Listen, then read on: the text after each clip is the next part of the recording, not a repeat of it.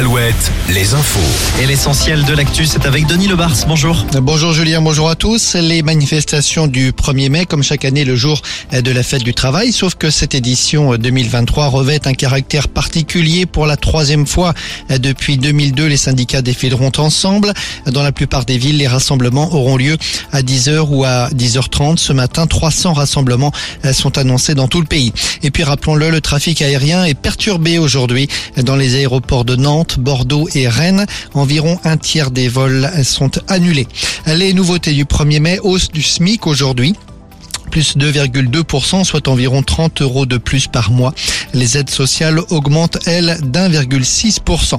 Suite et fin de la rêve partie qui se tient depuis la nuit de vendredi à samedi en Vendée, près de l'aéroport de La Roche-Orion, encore 3000 participants hier soir. La protection civile indiquait hier soir avoir pris en charge une vingtaine de personnes. Cinq d'entre elles ont été hospitalisées pour divers motifs. L'exploit du Stade Rochelet, large vainqueur des Anglais d'Exeter, hier en demi-finale de Champions Cup. Les rugbymen Rochelet joueront le 20 mai à Dublin leur troisième finale consécutive de Coupe d'Europe. Ce sera comme l'an passé contre les Irlandais du Leinster.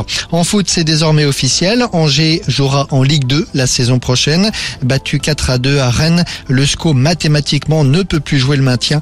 La surprise de la 33e journée est venue du Parc des Princes où Lorient est allé s'imposer 3 à 1 face au PSG. Marseille qui a gagné 2 à 1 hier soir sur son terrain revient à 5 points des Parisiens. Au Sable d'Olonne, un événement aujourd'hui. On attend un bateau cet après-midi, Écureuil d'Aquitaine 2, le monocoque qui avait remporté le premier Vendée Globe en 1990. Il était à l'abandon depuis de nombreuses années dans un port du Venezuela.